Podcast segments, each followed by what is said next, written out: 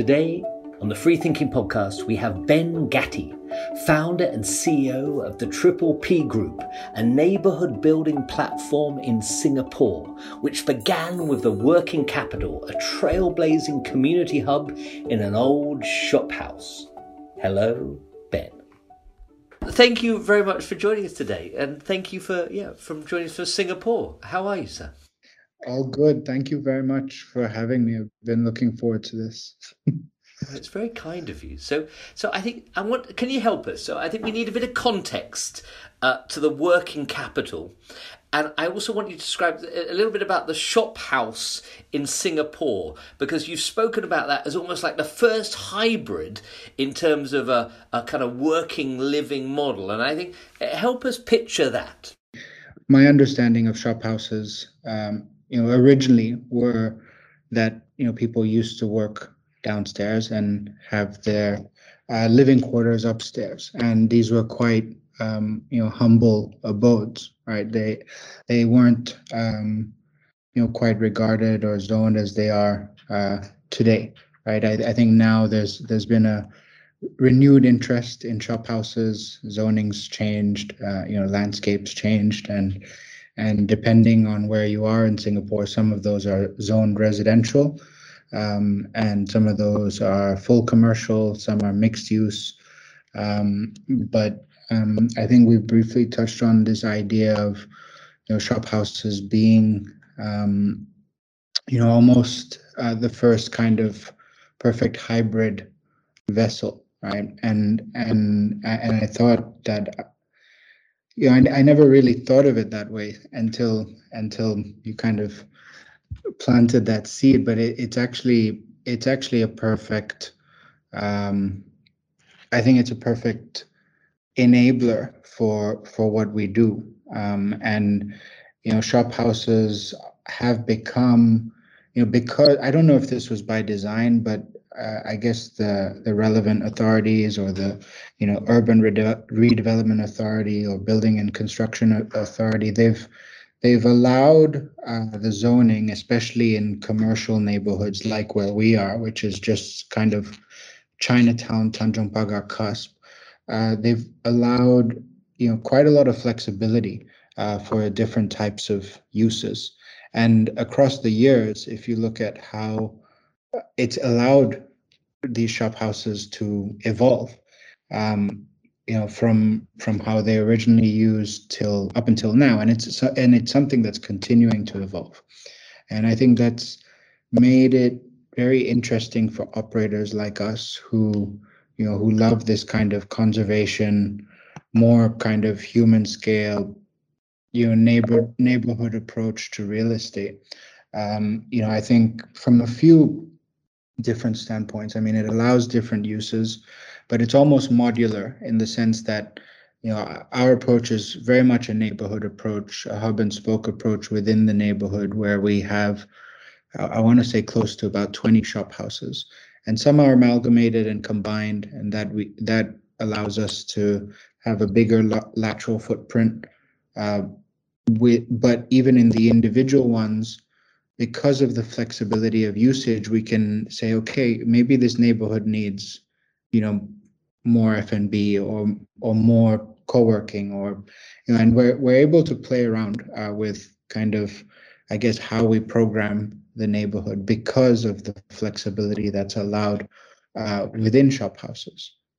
Yeah, well, that, I mean that's so interesting in terms of the, that, that kind of historical context, and as your body language, you know, you're you're you're making talking about it almost like this sort of ecosystem of all of these elements that slot together in a modular way. So tell me about the Working Capitol. How how did that begin, and how does this, um, yeah, start to be possibly inspired by that historic model that you, you're going on you speak about? Yeah, so the I mean, always had a just an affinity for this kind of architecture within Singapore. I mean, Singapore being a you know very modern city, um, you know, we I think we lost a fair bit of this conservation architecture before uh, the conservation, uh, some of the conservation guidelines or measures came into place circa 1980s, right? So I think this kind of architecture for me was was more compelling, right, in terms of being able to transform it, as well as the neighborhoods they were in. I mean, the history attached to it, um, the culture attached to it, and you know, within the shop house spectrum, there's there there's different eras of architecture, and you know, there's more Art Deco styles, there's more you know traditional styles, but I I, I, we've always had an affinity for shop houses for the last 12 years uh, doing this in Singapore. About about eight years ago, we a uh, a block, a row of shop houses, five amalgamated shop houses built circa 1929, um, was put on the market for rent. Uh, at that time, um, the neighborhood which we were in um, was kind of a no man's land. It was a little bit derelict. It was like you were seeing the last kind of vestiges of a of a red light area. Uh, you know, not not a thriving one. I think you know, from what I understand, it did have its heyday, uh, but you know, it was it was, and you did have some early movers. You know, more kind of creative agencies that were looking for cheaper rents, uh, closer to the CBD. Um, but it was, yeah, it was neither here nor there. And the working cap- capital came about really as a result of us, of this property coming on the market and us uh, bidding on it and uh, not necessarily knowing what we wanted to do with it, just knowing that uh, it was beautiful.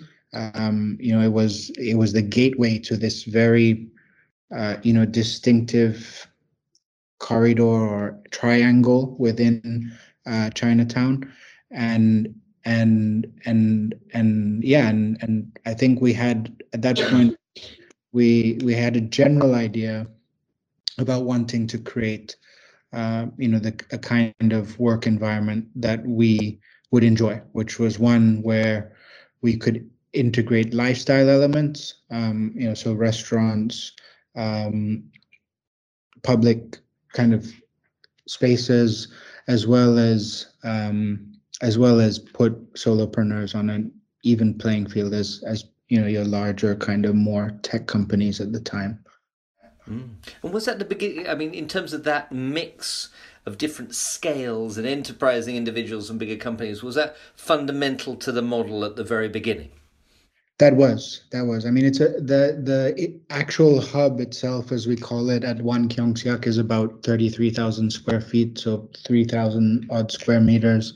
Uh, so pretty big space, uh, lateral distribution, so 11,000 square feet per floor, uh, about um, so so sizable. And what we did was we we once we kind of develop further developed the idea, we're like uh, we we actually converted the ground floor into five restaurants and a cafe, um, and and did a complete overhaul. When we took it over, it had been empty for a couple of years. Before that, it was used by AIA Insurance, who owned who owned it. Um, and then, you know, prior to that, it, it it had been used as a tenement building at one point, and I think its original usage was as a biscuit factory. Um, but when we took it over, it had been empty for a while. It was, it, I mean, it's hard to imagine now, but it was converted into very conventional office space. So you know, low ceilings, fluorescent lighting, and I think they they crammed a lot of insurance agents in there at one point. Um, and so that and yeah, when we took it over, we, we yeah we undertook this full exercise, change of use on the ground floor. Uh, converting it to four restaurants and the cafe, and then upstairs your co-working community. Um, so just using the nooks and crannies of the space to to kind of create common areas as well as private areas for your larger occupiers. Yeah. Tell me about. I mean, that's interesting. Is it the, the um, to create that community hub? I mean, people often talk about the the rich mix of activities, but also the way you're talking about this too, in terms of those uh, those corners, those niches. I guess the joy of this this older building, this adaptive reuse, is that it is that's deeply stimulating. I mean, I, would you are you glad? Could it have worked if it was a new build? Could you have given someone a diagram of your ideal mix and then it would have been better, or is it better because it's an adaptation? I think it's so much better because it's an adaptation, and it's it's it's for us the location, the architecture is has become so synonymous with our brand. Um, and even as our brand evolves, um, you know, it's it's really it does act as the hub for our for our growth from from there and into the neighborhood, right? And because um, you know at that time we were only looking at it as a single site, uh, so it had to contain you know multi, a lot of different functions, right?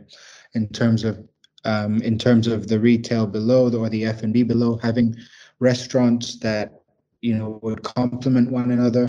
Um, you know, because at that at that time it's you know it's hard to imagine now, but at that time there was there was nothing on the street in terms of you know trendy eateries or anything like that, right? So now it's become um, quite a destination uh, I would like to think partly because of you know our efforts, but we've tried to curate the right mix, bring in uh, different tenants on the ground floor, um, different concepts, uh, new to market concepts, concepts that you know cater to different types of either daytime or nighttime traffic, and and and we've continued to evolve that as we grow the tenant mix on in the neighborhood, and then upstairs, um, it's always been industry agnostic. Uh, I guess a bit more of a creative leaning because you know you have to kind of like that architecture. You have to have a culture that allows you to be you know in this kind of environment where oh, that's not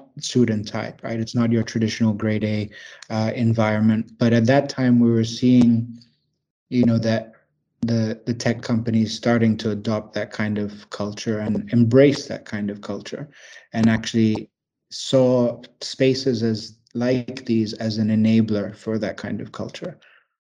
Yeah.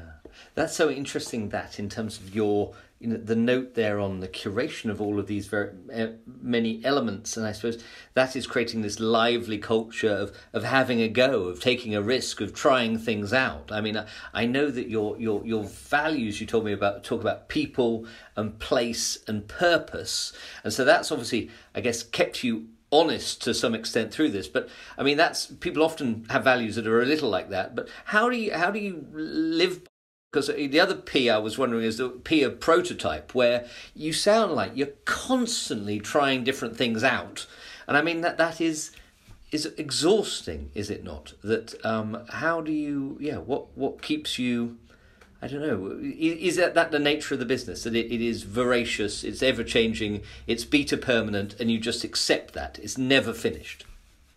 I think the, um, you know, so, I'm going to jump around a bit, but the, I think that it, it is a constantly evolving thing. Uh, you know, we, we came in thinking of it as this hybrid co working space, and that's actually now evolved into uh, triple P, which is people, place, and purpose, um, and which is actually going to be our, which is actually our parent company, and uh, that um, views itself more as a neighborhood building platform, uh, because a lot of the things we were doing, um, you know, were beyond uh, just running a co-working space. Uh, you know, there there is a huge placemaking element. There's events. You know, there's um, you know, the, the community building. I think that's inherent in some co-working spaces uh, where it's really about providing flexibility and convenience at the core, uh, by but also community. So that that layer was always there, but that's evolved a lot beyond uh, those walls, right, into the larger neighborhood. And yeah, and back to your po- point about yeah, bingo programming vertically, you know, in grade A buildings, um, you know, we had tried actually to do this in in grade A buildings, and and it was just impossible to get repeat that same sense of of culture or community because I I think the com- the community that we built was beyond our walls. It was it was actually trying to I think our members and you know our occupiers also felt a deep sense of attachment to uh, the neighborhood, the locale, and and the and the community there. It's really interesting that, isn't it? The I suppose, so tell, tell, tell me about that in terms of, you said the grade A versions of this in those kind of buildings didn't work. Is that because often these kind of buildings are very much designed to be internal facing and to hold you in, whereas the nature of a lot of those older buildings is that they're more permeable and therefore it better connects. I mean, what, what, why didn't the grade A ones work? Tell us about that. I think so. I think you know there's something about going from one level to another which which which just changes the dynamic, right? And and I know, I mean, you know, speaking from our experience at least, um, you know, being in the co-working space when when you know WeWork, all of that was was coming to town.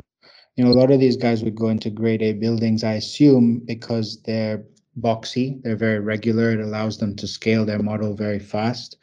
Uh, I think for us, the nuances of the space actually worked in our favor, uh, and you know created a unique experience because you're kind of working with the conservation architecture rather than saying, okay, this is my model now. How can I fit it in there? Um, so that's I think one thing. The other thing was just you know most of these grade A buildings don't tend to be in quite um, you know singularly focused neighborhoods, right? Like the CBD, where you know people come from nine to five, and you know there's there's not much else, right? As much as uh, Singapore and many other cities try to make the CBD into these live, work, play places, um, you know they're they're just not multi-dimensional, and they're and I and and I, I don't think they have figured out a way to attract people to stay after 5 p.m. You know, and and and I think you know cities are obviously you know changing, and um, you know I I feel like this kind of landscape, this kind of shop house landscape, because these shop houses are in clusters in specific neighborhoods, it really lends itself towards this um, you know hybrid model, right? Where where you can you can have different uses and people can come for um, for for a multitude of different purposes, right? Tell me about the c- control here, because you know you spoke about the you know this is a neighborhood building, but I imagine when it first began, you know this hub being successful in and of itself, the four restaurants, the cafe, the co-working, then obviously then other people started to rent spaces, buy spaces around, and were dining out on the success of this community hub. I mean, how did you? Well, some people start competing with that. Other people might start to partnering with that. Tell us about your approach and how that began.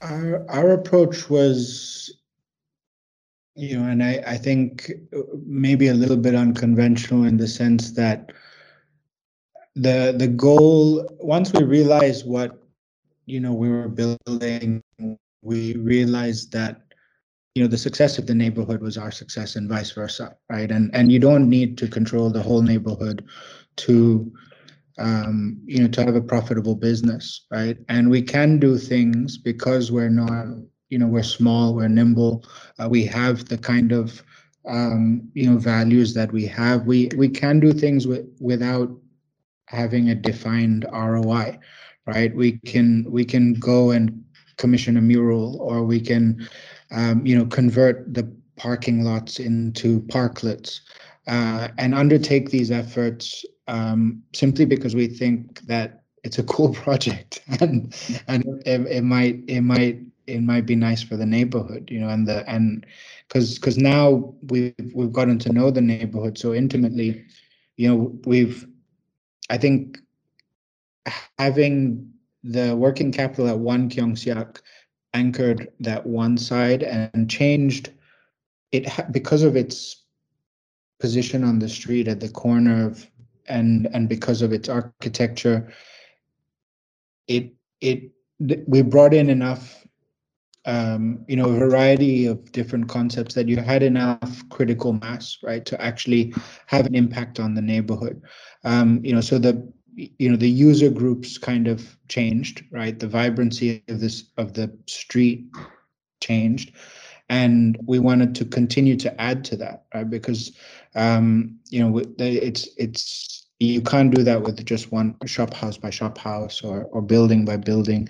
Um you know so we we anchored um or and we continue to grow into the neighborhood by by taking what we call the spokes, right? The, so number one being the hub where everyone can access, or there are parts of it that everyone can access, and then the spokes are where we do, for example, customized solutions for uh, individual companies, right? But they all have access to some of the communal facilities within the neighborhood. And are there other spokes from the other partners that things where you don't own it take part in that? When we speak about this ecosystem, is it an ecosystem of other partners too? It, it is we're more the i guess the curator if you like or i mean in most cases we're the master tenant so we take the long-term lease um, you know a lot of um, you know it, it depends right on, on the landlords also a lot of the landlords have seen the work that we do. Um, they like the fact they can deal with one party that will take care of their building, um, and they don't have to go through the hassles of of managing all of that. Uh, but then once they give it to us, it's kind of up to us what what we do with it. Uh, but we we and we'll try and bring in, try and kind of to the to the extent that we can moderate the you know the tenant mix and work with uh, different partners, right? So we work with Lope Lab, who's our placemaking partner, on some of the more public space initiatives, um, and we try and as much as possible, um, you know, engage right the the neighbors, right, and and and and you know whether that's the street closure for urban ventures and getting different vendors uh, to come out for these these street activations um, whether it's getting you know the restaurants to sponsor the parklets so you know we can make that viable.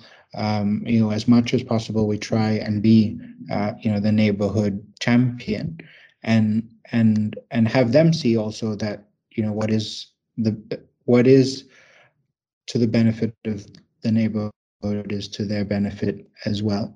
And i and i and i and i think that has been you know has has resulted in a pretty resilient model. Um, you know, and if you compare Keong Saik to other neighborhoods, both during, pre, during, and post-pandemic, you know, the vacancy rates have have been minimal. Um, there's there's a healthy tenant mix. It's rebounded really fast. Um, and and I think that's because of that kind of neighborhood um, effort. Mm. Yeah, no, I, I, I, I, I, love that, and I think the fact, you know, again, all your body language of moving all these elements together, drawing them in, and this sort of this give and take. So, tell me, have you you've been looking at this model in other parts of the city, in other places, and and and and what are the yeah the, the, the critical contextual elements you need if you are to develop it further? Or is it developing it further from this hub outwards at greater density? How are you looking at the next stages?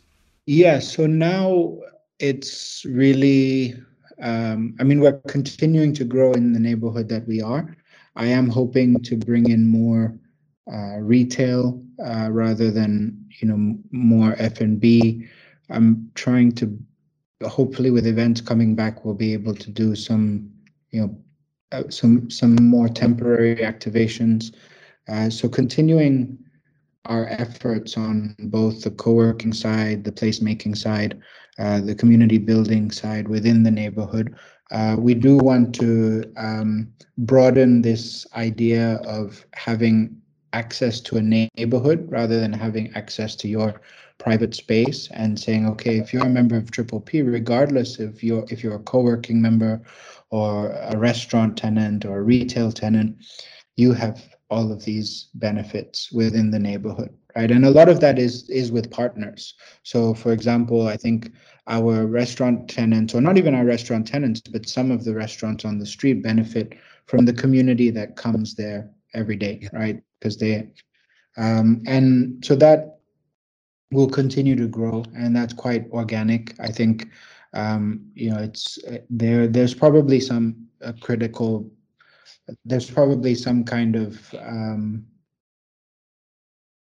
you know cap to how much we can scale that. We're now, I think, at about 150,000 square feet.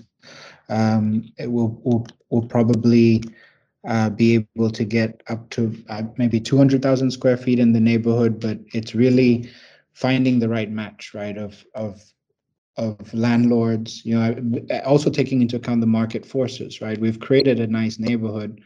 Now, you know, where dr- prices are driving, we're driving prices up on ourselves, right? So yes. the the new landlords, you know, get a bit more greedy. You know, they have different align.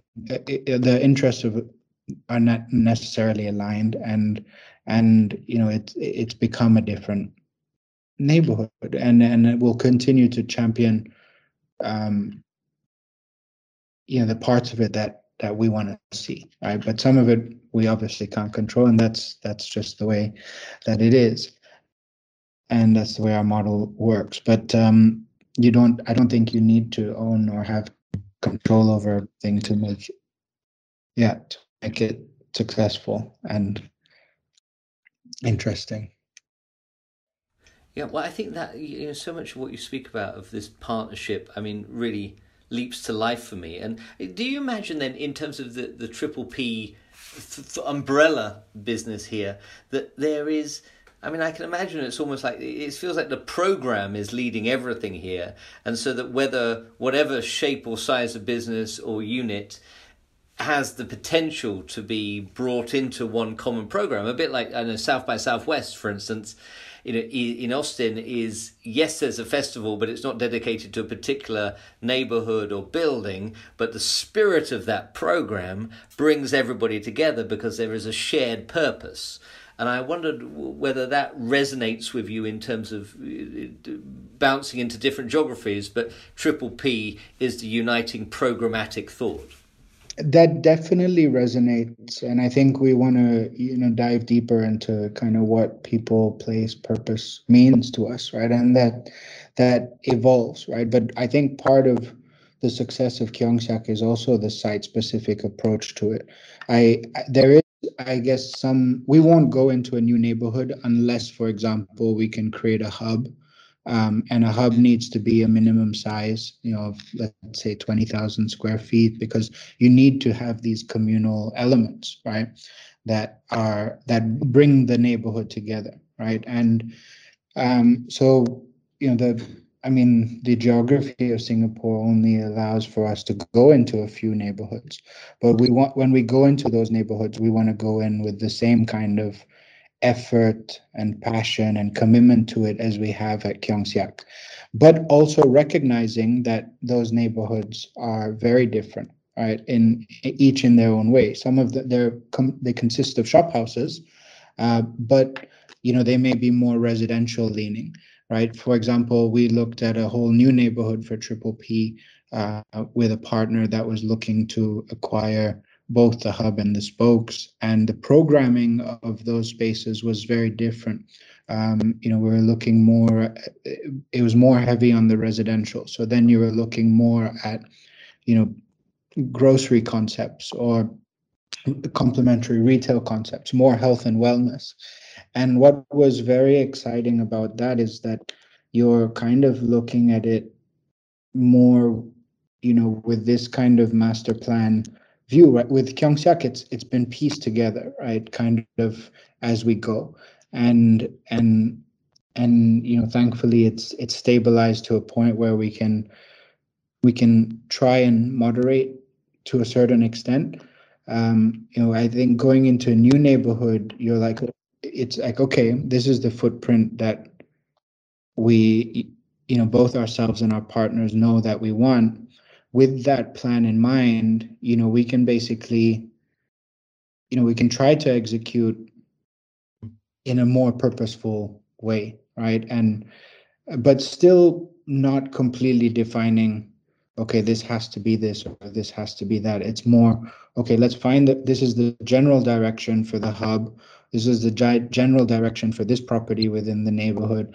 Now let's find the right partners to actually bring that to life right and then and then it kind of takes on its its own identity from there yeah, I guess that thing about bringing it to life. I mean, you've spoken about uh, the nature of you know the vendors, street activations, events.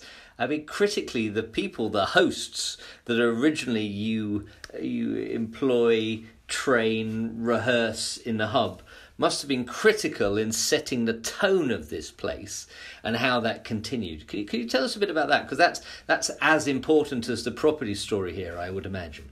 Yeah, I think the the you know there we're more. Yeah, I mean it's. I guess it's a, the property is really just the vessel um, you know but but it's really more about the programming and seeing trying to have you know our little bit of uh, create our little bit of Singapore right? and, and and the way we want to see it right and hopefully you your team also buys into that and adds to that and and and and then it's a question of bringing together a team that you know that has those those core skill sets but also that interest right because we're we're doing everything from kind of um you know especially you know pre-pandemic with events uh, there was a lot of community building there was a lot of um you know planning of events but and then on the more kind of conventional real estate side you have the facilities management uh, but a lot but even that has actually you know, even though that's somewhat conventional within the real estate framework, we we do do a lot of customization, right? Because I think the the co-working model, you know, the you know flexibility, convenience is at the core of it, as as it would be in a Regus or you know but i think what people what we are providing more of actually is customization and giving and giving people that unique identity within the neighborhood. Um, so whether that's branding of the building, uh, both their internal and external spaces, right? So I think just having a team that can, you know, can that wants to continue to evolve. Um, you know, the the you know the identity of the neighborhood is is is key. Yeah, and I, I see that very clear. I mean, the way you're you know using your hands there that there's almost a base of this pyramid which is the commoditization of flexibility and convenience. And then we have the customization and something that's getting more personal more expressive more experiential. And that seems to be i mean that's that's where you deeply differentiate here. But also, I guess that creates loyalty. People come and go because they have a personal connection to it, don't they? They feel that you are. This is like you say. This is their their neighborhood, but also they have a place in it. And I suppose they participate. I mean, how do you? Uh, I mean, I suppose this maybe comes out in your events and and the nature of the people you draw in in your spaces. But I suppose their participation is critical. This isn't it? I mean, it's you're hosting, but then you're getting out the way, aren't you? Uh, yeah, I think it's really facilitating those interactions, and you know, just through the curation of the neighborhood that that happens, right? And obviously, you'll have some that want to engage more than others. Uh, you know, so I think identifying those champions is important. Um, but you know, I, everyone brings something to to the table right? I think the having that diversity within the neighborhood is is interesting right? If we said you know this is all going to be tech companies and this is all going to be that because that's what pays the bills and is the highest and best use of the square footage i think we, we wouldn't we wouldn't have the you know the business that we have or the loyalty that we have and um, you know, I think that you know that doesn't always translate. I mean, you do get people who come in and say, you know, why can't you offer me this rate, uh, like, like, you know, this this guy over here, and and and you know, they may they may not be the right customer for you or the right member, you know. And I'd like to think, you, you know, our we're growing organically, where we're actually we're actually taking on units knowing who's going to come in. Um, and and i think that's very uh, rewarding for us right? Because we can say okay this is the neighborhood how can we grow it together in a in a way that's both meaningful for you and for us right? And and i and and i think we want to you know a lot of the last two years has been trying to understand the direction we want to go in, form you know kind of put a business model around this this triple P and neighborhood building platform, but also and and um, and see where that goes, right?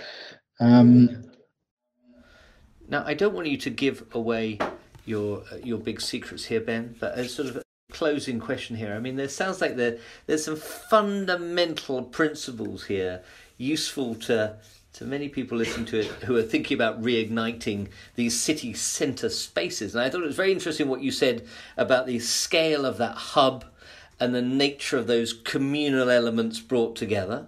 I think it's really interesting what you say about diversity being critical here and curating the mix and obviously having price points that help support that mix. I wonder if there might be one or two other principles that we, we, we can take away for places way beyond Singapore.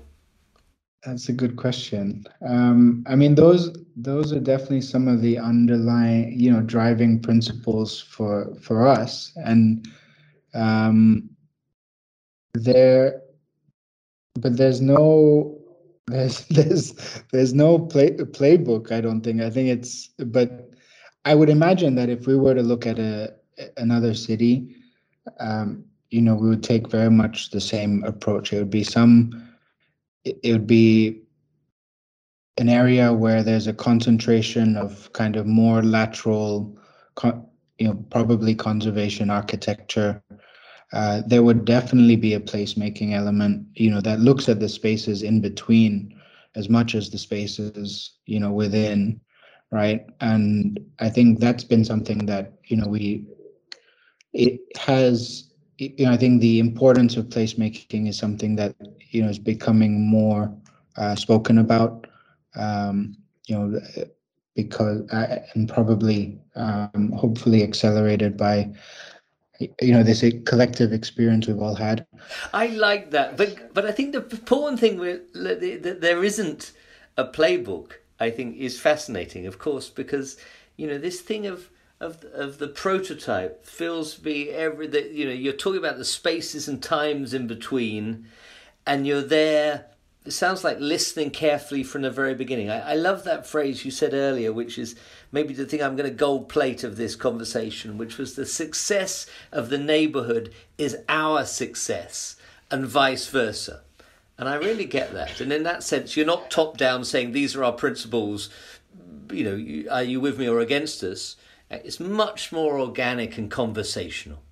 Yeah, without a doubt. I mean, I, I guess within our model, you have so many sub models, right? So you have different user groups, right? So you have, you know, this big tech company or this big gaming company, but then you also have, you know, this small SME, you have a solopreneur. You know, they're all coming from different backgrounds and they're all using your spaces in slightly different ways, right? Then you have your restaurant groups, right? You have your your your neighbors, you know, your local establishments, right? That you have you know the two dollar chicken rice next to the Michelin star restaurant, right? And that that diversity and duality is so you know is what I think makes for a, rich um, neighborhood, right? So I, I think you know I'd like to think that if we you know because and and you know I think gentrification is a loaded you know issue um, you know, I think change is, is going to happen. But this idea of positive kind of gentrification, where where you know, if you can be the the neighborhood builder or play the role of a neighborhood builder, you can kind of say, okay, actually, this needs to be here, and you know, not because they're going to pay the highest rent, but because this is what it brings to the neighborhood. And if it was gone, this would not be the same place, right? So I hope you know that we can we can um, you know broaden what we do and and bring on the right partners and hopefully uh, supporters you know that can give you that kind of um, provide you with that kind of you know thinking thinking yeah well I, re- I really admire that and i think that thought of the whether it's investor partner, collaborator, occupier, community. What we need more, Ben, is people like you. It's the conscious neighborhood builder, which I really admire. So, Ben, thank you so much for your time. It's been wonderful to speak to you, and I look forward to seeing you in Singapore when the world opens up a little. Yeah, thank you so much, Adam. Take care, and uh, yeah, hopefully we can see you in Singapore soon. Thank you for listening to the FreeThinking Podcast today. Do subscribe so you know when the next episodes are, and do leave us a comment so we can get better and better. Thank you, and see you soon.